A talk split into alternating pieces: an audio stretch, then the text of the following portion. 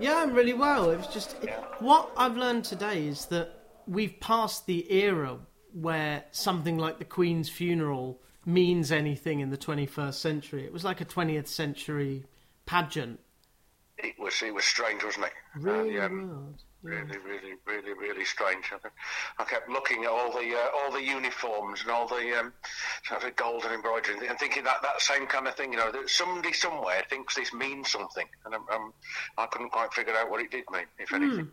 It was the meaningness made it mean something. We had the Q down here, and I think it was Britain reminding people that we existed in a world where our empire has fallen.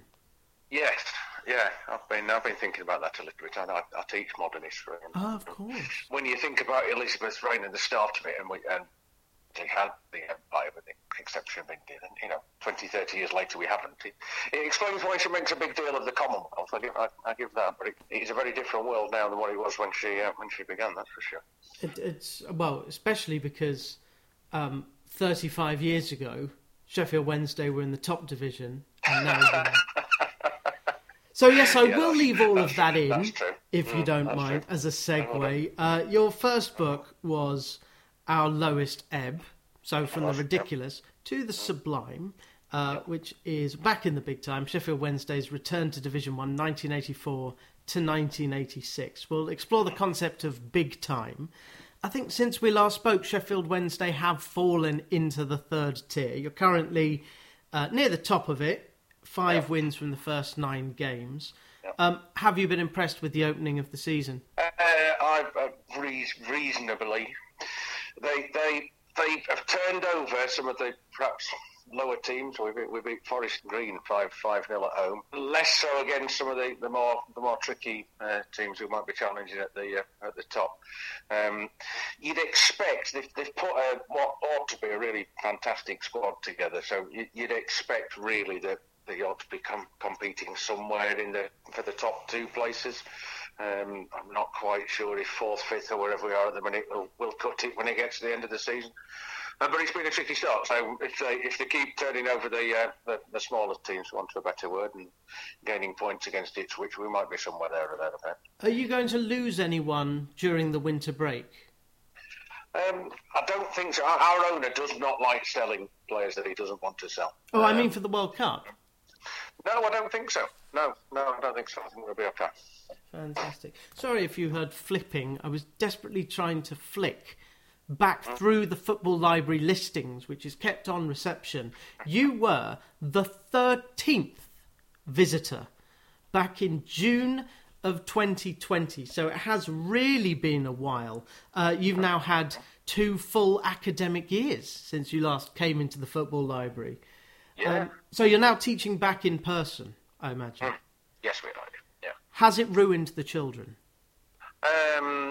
Ruined, no, but made their life more difficult, yes. I think it will take, another 3, 4, 5 years, maybe longer, before the students are over the kind of after effects of COVID. But they are living through history. I mean, this is within the same month. We've got a new Prime Minister, same as the old one, but just in a new model. And a new monarch, King Charles III. Do you know those rulers? Have you got one of those rulers with all the kings and queens on it? Funnily enough, I have, yes. Yeah, they left a gap at the bottom, so people could write in Charles III. And I think I must have had that ruler about 20 years, but we are now in the Carolian era. Yes, I read that. I don't know if that word will take on, because I'm not even sure if I can repeat it back to you. Was it Carolian? Carolian? Yeah, Carolian, because Carol is the closest to Charles that we've got, but we're post-Elizabethan. Is what we're describing it as, or as we call it now, the era of the petrochemical football club owner. As someone whose football club should never be owned by an Emirate state or a Russian oligarch or an American billionaire of non-footballing persuasion, because Milan Mandaric was a football man. He was, as we talked about over 2 years ago in the Football Library. Are you completely cut off from the top 10? I mean, your manager is called Dave. That's how cut off you are as a football club. He gets nicknamed that, doesn't he? I think we'll be back in the Championship. I think that will happen this season or next season at the latest, and then we'll see. Our owner has been very ambitious. We got very close to the Premier League in 2016, lost in the playoff final, and then it all fell to pieces in the years after that. He seems to have learnt a few lessons. He spent an absolute fortune on some players who didn't entirely perform. I seem to remember talking about Almen Abdi last time we were chatting with each other from your neck of the bush. Watford loved him, and then he turned up.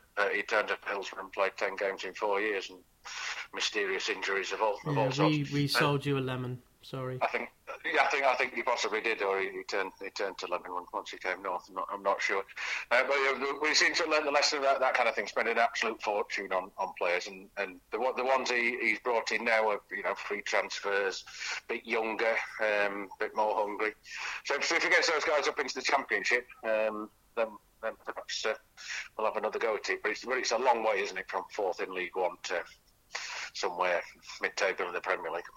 Yeah, well, it's because everything's regressing to the mean. If you get, as Watford have got, £150 million for failing, and we sold 2 or 3 of our top players, but it's interesting to note that Udinese, as we speak on the 19th of September, are doing brilliantly, and half the Udinese team have been through Watford. Been at Watford, yeah. And Watford are going back to... We started on against Sunderland... with Courtney Hawes at the back, Keenan Davis up front. Watford owned their registration, but they're on loan from Aston Villa. Aston Villa wanted Saar, so that could have they could have been make weights anyway. Saar could still go over there. What is Myla Saris doing playing in the Championship? Heaven only knows. But there are players at Sheffield Wednesday now who should not be playing in the third tier. Not least Barry Bannan, who's the captain and started central midfield for Sheffield Wednesday last week. He seems to have done what Wayne Rooney and Paul Scholes did before him, and he's become a quarterback. Yes, I think Darren Moore's actually found his position in a little way. He did often play that kind of quarterback, picking the ball up in front of the back four and pinging passes about. Moore's moved him a little bit more forward at one time or another, where he can be a bit more effective. I think he got 9 or 10 goals last season, which is probably a record for him. It was 2 or 3 goals a season previous to that. But you're quite right. He didn't ought to be in the Championship, and I don't know how much we're paying him, but he said something on the lines after relegation that it was a travesty and he was going to stay and get Wednesday back up. So we'll see. If this is his second season at it, they can't do it single-handedly. They gave it a good go last season, but I think Darren Moore's kind of building around him and put some other midfielders in place as well that might just make the difference. Watford connection, Georgie Byers scored last weekend. Lovely to see him. Came through at Watford, much promise, and just didn't have a pathway. So we shipped him out, I think, to Swansea. I don't know if you signed him from Swansea or from somewhere else. We got him from Swansea, and I think he's my new man crush. He's a very handsome chap, and he's also very talented. Never wastes a ball. Every pass, there might be 5 yards, 7 yards, 8 yards, whatever. But he very, very rarely misplaces a pass. You get stuck in, scores the odd goal. I'm a huge fan. I will. Yeah, I'll keep tabs on him because again, if you're in the third tier and you do any good, you're going to be snapped up. Although Sunderland have kept hold of some of their players from the promotion. But what I was, as we were talking there, we're considering this book back in the big time, Sheffield Wednesday's return to Division 1, 1984-86. John Dyson is the author, an owl who was writing about happier days than the lowest ebb. But there was not much further for Watford to fall in 1977 than dead last, when Elton John took over control of the club and appointed Graham Taylor. So it takes the bottom to rise to the top, and we talked about the low ebbs of the late 1970s, and then glory happened. But I wanted to focus, before we talk about those 2 seasons about which you write, on the word big time, because big time in 1984, 5, 6 was not fun. No, and that's one of the themes of the book. You know, football was in a state in the mid '80s. You know, hooliganism, disasters, falling crowds. But football was in a terrible state in a lot of ways. So there might be a little bit of irony in that title, I suppose. Yeah, I'm glad I spotted that because, of course, that the big teams were getting to the fact Liverpool did get to the final of the European Cup in 1985. Yep. We know what happened.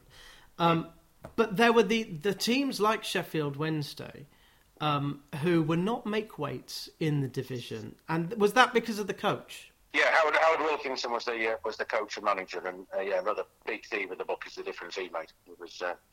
He was outstanding.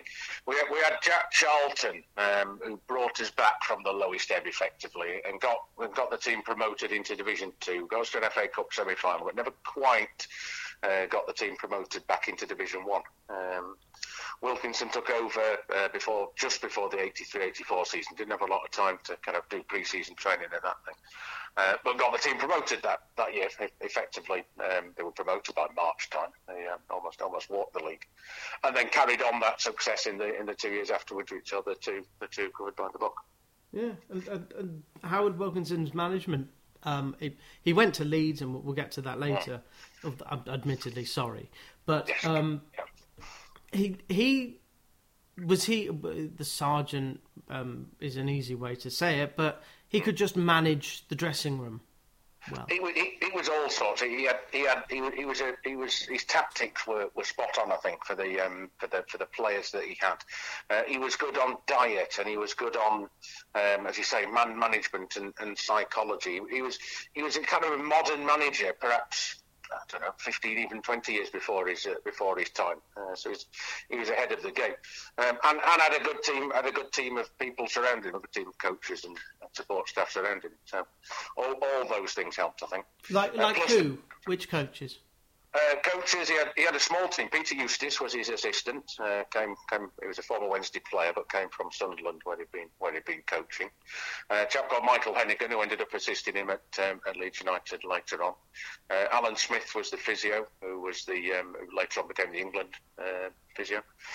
So a small but very very good, very very talented team of support staff. And who was the person who ran the dressing room as a player? Who was his captain? My Lions for the first season and a half or season and a bit of my of the two company my book, former Everton captain. Wilkinson got him in before the promotion season 83-84, and he was the main man. I'm just looking at some of the results. You did get flattened by Tottenham and flattened by Everton. So were there, in the top tier at that time, because only two or three teams got into Europe a year, was there one First Division? Could anyone, apart from Liverpool, who would win it over and over again? Could anyone win it? Wednesday would have qualified for Europe in 85-86 in fifth place, but that was something to do with who won the Cups that particular season. And of course the ban following what you mentioned with Liverpool and Arsenal there meant it didn't happen anyway. But yeah, there was possibility. I'm just looking at the league table. West Ham finished third in 85-86. Southampton finished fifth the season before. So you have teams that were competing at the top end that perhaps you don't quite see so much in the Premier League yet. Because money, I think 84 was the season. I might be wrong.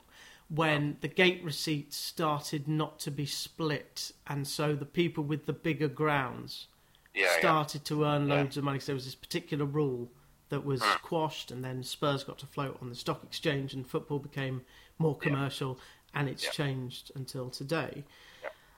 Yeah. But it seemed that in that era, not just Brian Clough, but a lot of managers at Premier League, at First Division level, could build a great team. Bobby Robson, not least. Yeah, Luton Town and David Pleat was the one that stood out on the league table in 85-86, finishing ninth. So no, I don't think it's impossible at all for teams of that ilk in that era to challenge in the top half of the First Division. Yeah, and it's no surprise that it was the top five clubs: Liverpool, Everton, Man United, Arsenal, Spurs, who split. In the late 1980s. Do you think that was purely because of money, or do you think they were just annoyed to see clubs like Wimbledon win trophies? I think to do with money, if I'm perfectly honest. I've been helping out a chap called Dick Chester, who was Wednesday's club secretary in the mid-80s with his book. And he tells a story in there of how various clubs were in discussions for effectively a European Super League in the late 80s. They It didn't come to fruition, but the work went a long way further than you might imagine. And that, I think, was to do with money and status and keeping the position of various clubs, and perhaps, I suppose, a little bit of keeping Wimbledon out. Yeah, we're going to have to pause on Dick Chester because I was looking. I actually was on myfootballbooks.com looking at the October titles, and I missed this entirely. Dick Chester, and the proviso of the book, the bump of the book is it's the people behind the scenes that you don't see who are the most important. So I had no idea you were involved. Dick was the secretary in the time period that I'd been looking at, and in some conversations I was put on to him by a local journalist, and in some conversations Dick had got some thoughts together towards his book, and I've just helped him out a little bit, structure it and organising it and making sure it reads effectively. But it's a fascinating read. Well, I hope so, because Watford had the club secretary Ron Rollett, and he was one of the senior figures. I think it was the club secretary, the treasurer and the chairman, as in any club, whereas now there are 200, 300, 400 members of staff at these elite clubs and fingers everywhere. Hillsborough was a big ground. They would famously have the FA Cup semi-finals, although not the 1986 FA Cup semi-final between Everton and Sheffield Wednesday, which annoyingly Everton won. Were you at that game?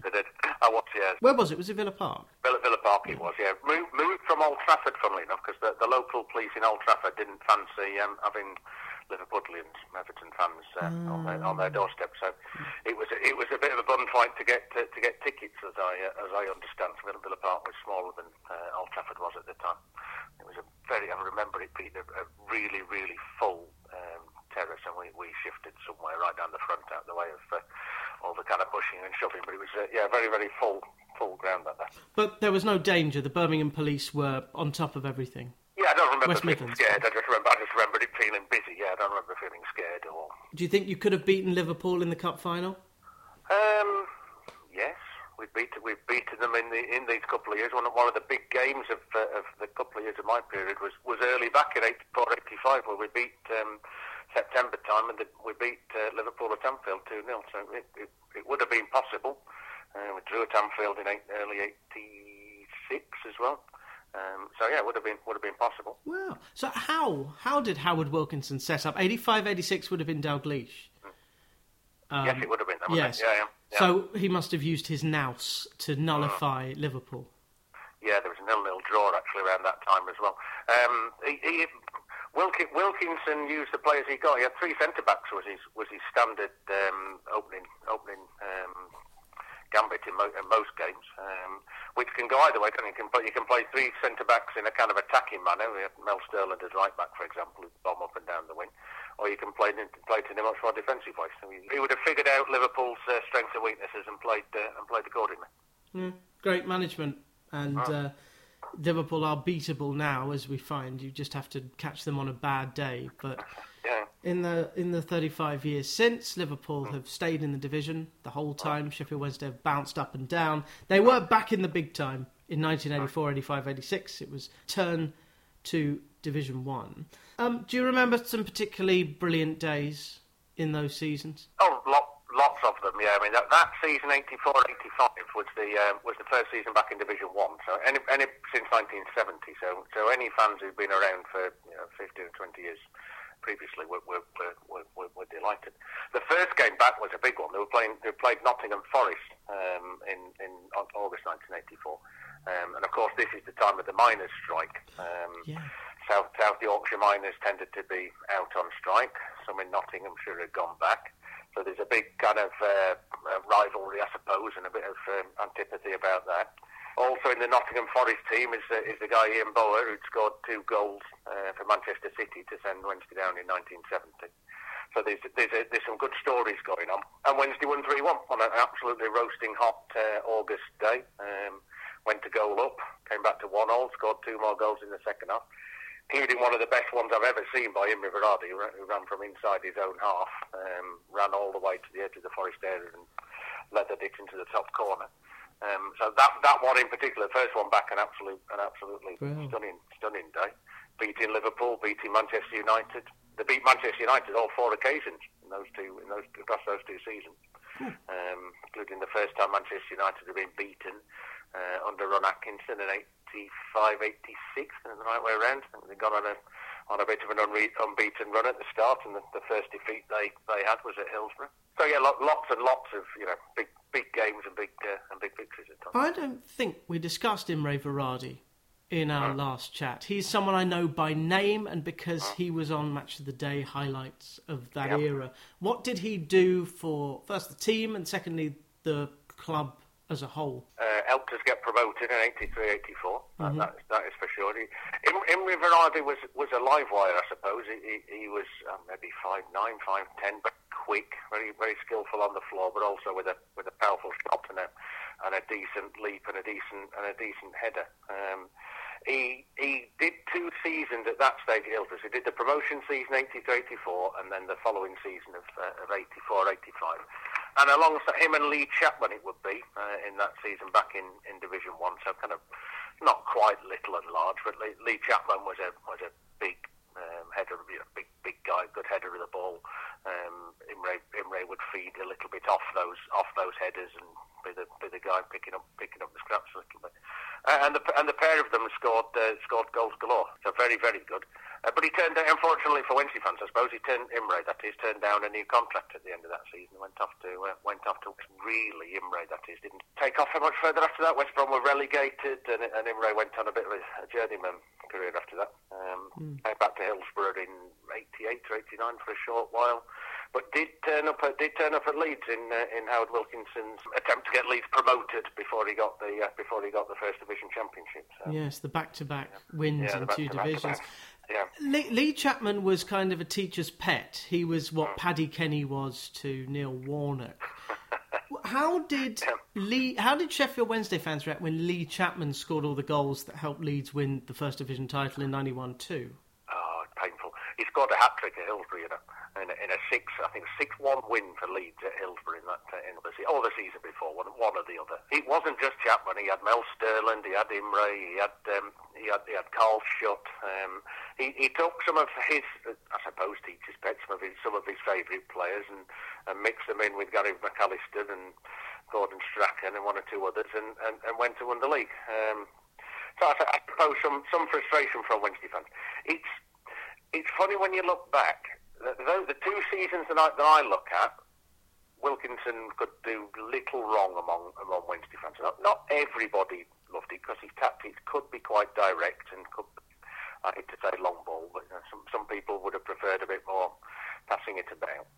But the years afterwards, that team, I think, peaked in 86 and were on a little bit of a decline. There was no danger of relegation or anything, but they were mid-table in the seasons afterwards. And Wilkinson regaled Patel to me in the research for the book of going to see the Bert McGee, who was the chairman, and saying basically he needed to invest in the players if he was going to improve. And Nigel Worthington, the Owls left back, had said to him, you can only squeeze so much out of the orange, and you've squeezed as much as you're going to get. So Wilkinson chose to move on, but they were having not received any assurances of more money for the team. But some of the fans, I think, at that stage were a bit frustrated with him. So those kind of tactics, which could be direct, it could be a bit long ball, weren't being quite as successful in those years. So it wasn't kind of a big uproar when he left for Leeds, but perhaps the getting Leeds promoted, getting them the First Division title, winning at the new camp, perhaps shows what might have been if somebody else had opened the purse strings a little bit more. I read The Last Champions, Dave Simpson's book, about that Leeds team and Howard Wilkinson. Did Howard enjoy talking about his time at Sheffield Wednesday? Yeah, Howard Wilkinson was a huge help. I was a little bit nervous of talking to him, because I'd heard he can be quite difficult and quite short with some of his answers, and he wasn't. He was very generous with his time. He followed up with a few queries I've got, and helped me out and pointed me in the direction of a few people. So yeah, he had no problem. He was also magnanimous about that conversation we just had about the board not funding him to the extent he wanted to be. He accepted in later life that the people who were in charge were also the people who had been in charge in the mid-70s, where the club very nearly went to the wall. So he could understand how it was difficult for them to sort of gamble, and they might see us gambling the club's future on a couple of star players and their wages. And he understood that they'd improved the ground in that time. The Kop had a roof on it for the first time ever. It's made it the biggest standing area in Europe at the time. They'd improved the pitch, they'd improved the training facilities. So he understood, but he wanted to take that step further with his career. I think the line I've used in the book was on the lines of he'd still be at Hillsborough now if he'd have been allowed to invest, but he wasn't, kind of angry or upset about that. Well, how interesting that in 2022 most of the signings are freebies and loans, and Darren Moore is working with like half a shoestring, not even a shoestring. Is Darren Moore's football better than Howard Wilkinson's football? Personally, no. I think Howard Wilkinson's tactics were and are underrated. It doesn't take much to look in the press at the time and find examples of people describing it as kick and rush or long ball or various versions of that. If you go and watch the videos back, what he tends to do is try and get the ball into the opposition half, but then they play some football. There's plenty of kind of tippy-tappy around the box trying to find the way through, not just banging the ball up to Lee Chapman and opening it on for somebody to tap it in. And what I learned also by talking both with Howard and various players is you mentioned there what he might do for Kenny Dalglish at Liverpool. He would have the team meetings every week, which would sometimes go on for an hour and a half, where he'd be talking through the strengths and weaknesses of the opposition and have some plans to go into place to particularly target what their weaknesses are and for Wednesday to defend against whatever their strengths were. Which I thought was very, very forward-thinking. None of that is me having to go at Darren Moore's tactics, by the way. No, of course. Darren Moore's very different. Even though Darren Moore often plays three at the back in a similar way, he passes it out from the back. Less of that under Wilkinson. It was much more quickly forward and then start playing. Darren Moore's pass, and then look for the way through. It's a different style. Different leagues as well, of course, and different time periods. Well, it's often said that the Premiership of the early days is now equivalent to kind of League One standard because the amount of flair of the top division is such that if you go in the lower leagues, people can tackle for a start. And obviously, if you've got Darren Moore, you will have players who know how to tackle. Who is the centre-back who played last weekend? Eorfa, that's the one I'm thinking of. Got an own goal, yeah. Big, tall player, yeah. That's him. So you do have players who can tackle. Would Sheffield Wednesday fans who grew up in the last 20 years be aware of the Howard Wilkinson team? I think they didn't win anything. They came close, got to quarterfinals and semi-finals and fifth in the league, which would have been Europe, and then tailed off. So I think there's a kind of slightly underrated element to it. But what the kind of feedback I've been having from the book, and people who do remember that era remember with absolute, fondness and happiness and joy. It's a lot of people's favourite teams if you're old enough to remember it. But I think those who came a few years afterwards maybe a bit less so. It's not kind of eulogised as this is the greatest era since whatever. Yeah, because I listened back to some of our chats over 2 years ago in the football library. John Dyson, you have used your football library card to come back to talk about back in the big time. Yeah, we mentioned all the 90s stuff, and obviously the era I know, which is Di Canio and the early 2000s. Sheffield Wednesday have not, unlike Sheffield United, been taken over by, is it Saudi money? I think there is some Saudi money with the blade, isn't there? Yeah, Sheffield United. So does that mean that Sheffield Wednesday is a sort of people's club? Will it always be the club of the working class? That's a big question. I think Sheffield United would like to see themselves as the club of the working class. I bet. Sheffield United Stadium, as I'm sure you're aware, is very central in Sheffield. What do they call it? Downtown Bramall Lane. They do play on that a little bit, and there is a there is a kind of, you know, Sheffield Wednesday's out in the suburbs and only fans come in from out in the countryside. Wednesday's owner, or at least his family, have got lots and lots of money. Mr. Shansiri is involved with the TUC, which is the Thai Union something or other, that are in effect John West fish food, tuna and salmon and that kind of thing. Mm-hmm. So somewhere in Mr. Shansiri's family, there's a lot of money. I don't think it's a bit opaque, but I don't think the John West Company owned Sheffield Wednesday, but somewhere in his family, you know, there's that money.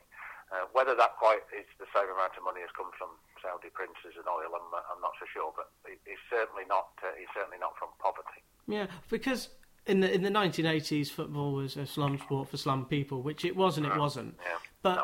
Nowadays, with particularly Americans, but also the PIF, who are going to ruin football, because if Newcastle don't win within 5 years, something's wrong with their business model.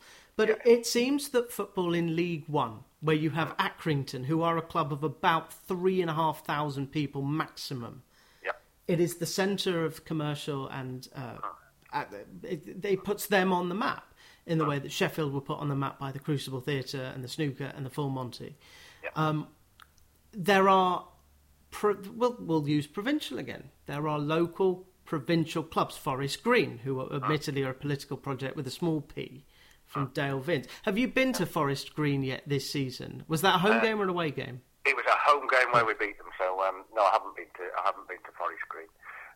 One of the great joys, in a way, I don't want to be in League One forever, but one of the great joys last season was going to a few grounds I'd never been to before. So I went to the Johnny Rocks Stadium at Cheltenham.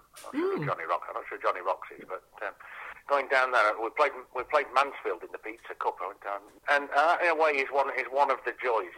It's not something as a big club, I suppose, I want to do for forever, but it's been good fun last season. I walked past the Cheltenham Town coach because Cheltenham got trounced 6-0 by Watford ladies yesterday as we speak. Oh, okay. Yeah. And yeah, of course they're going to put the girls in the coach because they only have one club coach.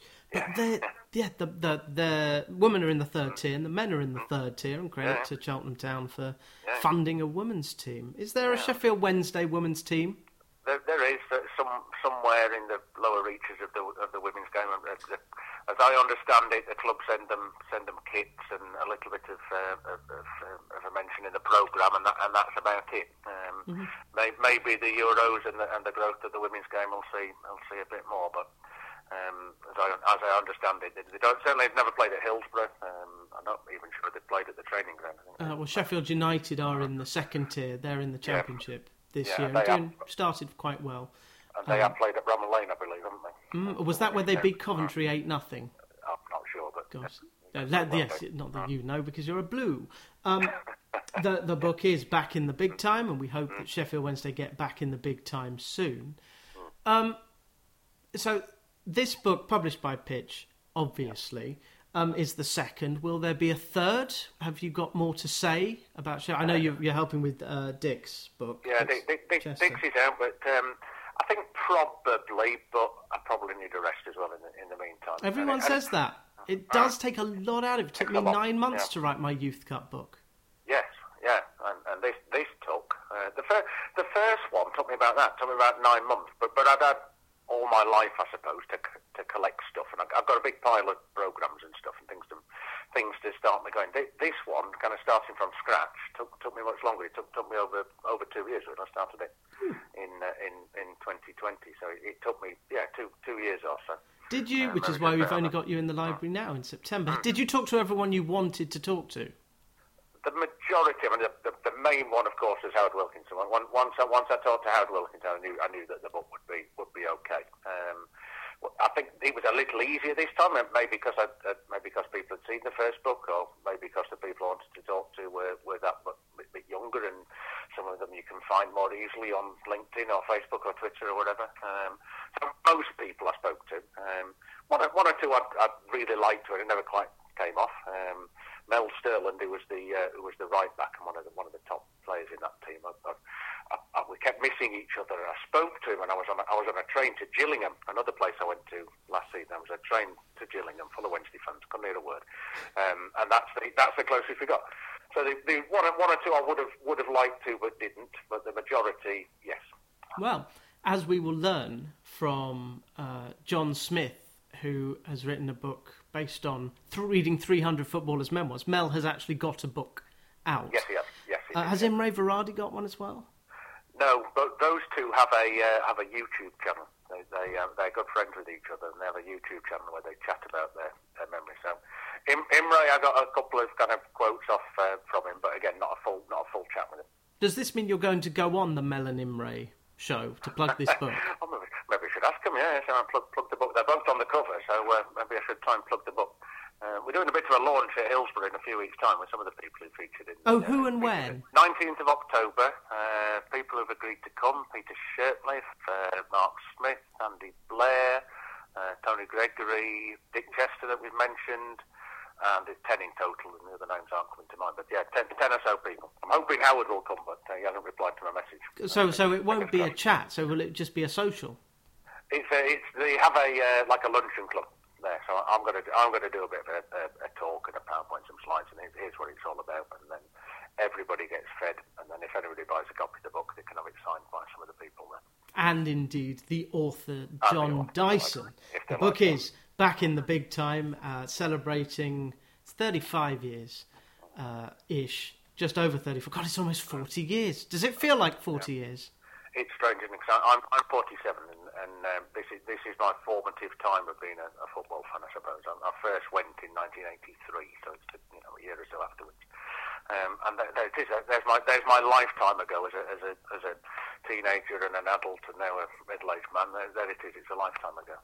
We didn't speak since Jackie Charlton passed away. Did Sheffield Wednesday mark the death of the former manager? They did mark it in the programme, they marked it on the website, they marked it at one of their games. It was applause rather than silence, and a big picture and a kind of montage on the big screen that they got there. Yeah, it's the passing of an entire era. I've been saying that the Queen, who was getting old, there's David Attenborough, Paul McCartney, Bobby Charlton. Yeah. There's certain figures of the Elizabethan era coming to the end of their time, obviously not for a while. But you are teaching modern history, so I wonder if it's weird for you, and this is where we'll finish, to teach about figures like Princess Diana, for instance, who died 25 years ago, before these kids' parents may have known about her. Yeah, it is strange, given my age there, where I teach 1951 to 2007 are the dates, and Princess Diana also feels just about like yesterday. It certainly does when I'm teaching the Tony Blair kind of New Labour era, that kind of thing. But again, 1997, he was first elected, which is now, never mind going back to John Major and Margaret Thatcher or anything prior to that. It's about teaching the next generation, and it's before your era because it happened in the 1940s, but we're now the time when Holocaust survivors are in their 80s or 90s. Yeah. And so it is up to us, and this is why... maybe this is why I started the Football Library, because I realised that, yes, books are pandemic-proof, but the stories told in these books, and I don't think Pitch have many stories left to go because they've told all the stories, and I've almost spoken to everyone. It's basically David Goldblatt, Simon Cooper and Henry Winter and Paul Hayward are the only ones I haven't had in yet. And it's been remarkable. And from the 13th interviewee, who has returned to be about the 255th visit. So it's been a long couple of years. And through that time, Sheffield Wednesday have been through several players, but through it all, Barry Bannan remains. Is he still on corners? He's on corners most of the time. Either him or Windass do the corners, but he's pretty much regular on corners. Very good. Well, good luck this season. Hopefully we'll see you at Vicarage Road next season, and that wouldn't be because Watford drop into the third tier. No, that's not going to happen. But I'll always look for the Wednesday results, see if Georgie Byers has scored. And very best of luck for this academic year as well, which has just started. We're talking on a convenient day because you've been given an unscheduled day off today. But, of course, there's no such thing as a day off for teachers. No, funnily enough, before you rang, I was running through my emails and figuring out what I'm doing tomorrow. So, we don't get time off, of course. Interesting. John Dyson, teacher of the Elizabethan age and author of two books, Our Lowest Ebb and Back in the Big Time. Thank you very much indeed. Yeah, no problem, Johnny. Just like the library. Shh.